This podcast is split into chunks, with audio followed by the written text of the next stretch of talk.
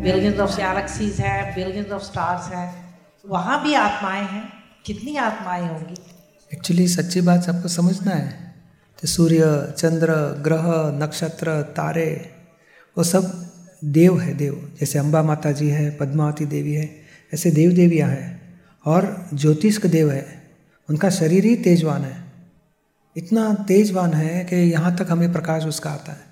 और जो विमान है उनका, बिंब वो जो उनका विमान है ना घर रहने का, उसमें देव और देवी दोनों साथ में है।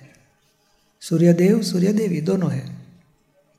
चंद्र भी विमान है और उसके अंदर देव देवियाँ हैं और ज्योतिष देव है वो।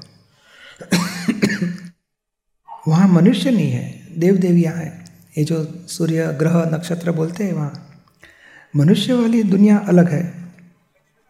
जितने देव देवियाँ हैं प्रत्येक एक आत्मा है। बीम दिखता है, उसमें एक देव है, देवी है, दो है उसमें।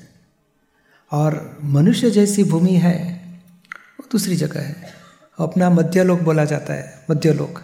से देवगतियाँ हैं, और नीचे नर्क गतियाँ हैं। तो मध्यलोक में अपनी जैसी पंद्रह दुनिया है।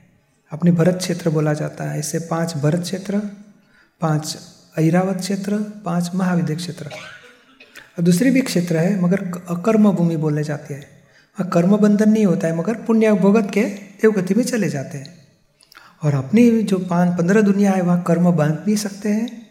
कर्म नहीं बांधे तो मोक्ष भी पा सकते हैं। दूसरे में भी मनुष्य है मगर वहाँ से मोक्ष नहीं मिलेगा।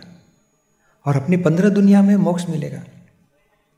तो ये आत्मा अगर, अगर हम यहाँ तक आए इसका मतलब यह है कि मोक्ष की प्राप्ति कर सकेगा। ये जो ये जो ह्यूमन है हिंदुस्तान का वो आत्मज्ञान प्राप्त हो गया तो मोक्ष के लिए अधिकारी है। और यहाँ अभी महावीर भगवान जैसे तीर्थंकर थे, अभी नहीं है। तो यहाँ दूसरी पृथ्वी पर है सिमंदर स्वामी भगवान। अपने जैसी दुनिया है वहाँ, महाविद्य क्षेत्र, वहाँ सिमंदर स्वामी है और वहाँ से मोक्ष को लाए। तो यहाँ से हम वहाँ जाएँगे, एक अवतार के बाद वहाँ से मोक्ष गति प्राप्त कर सकते हैं।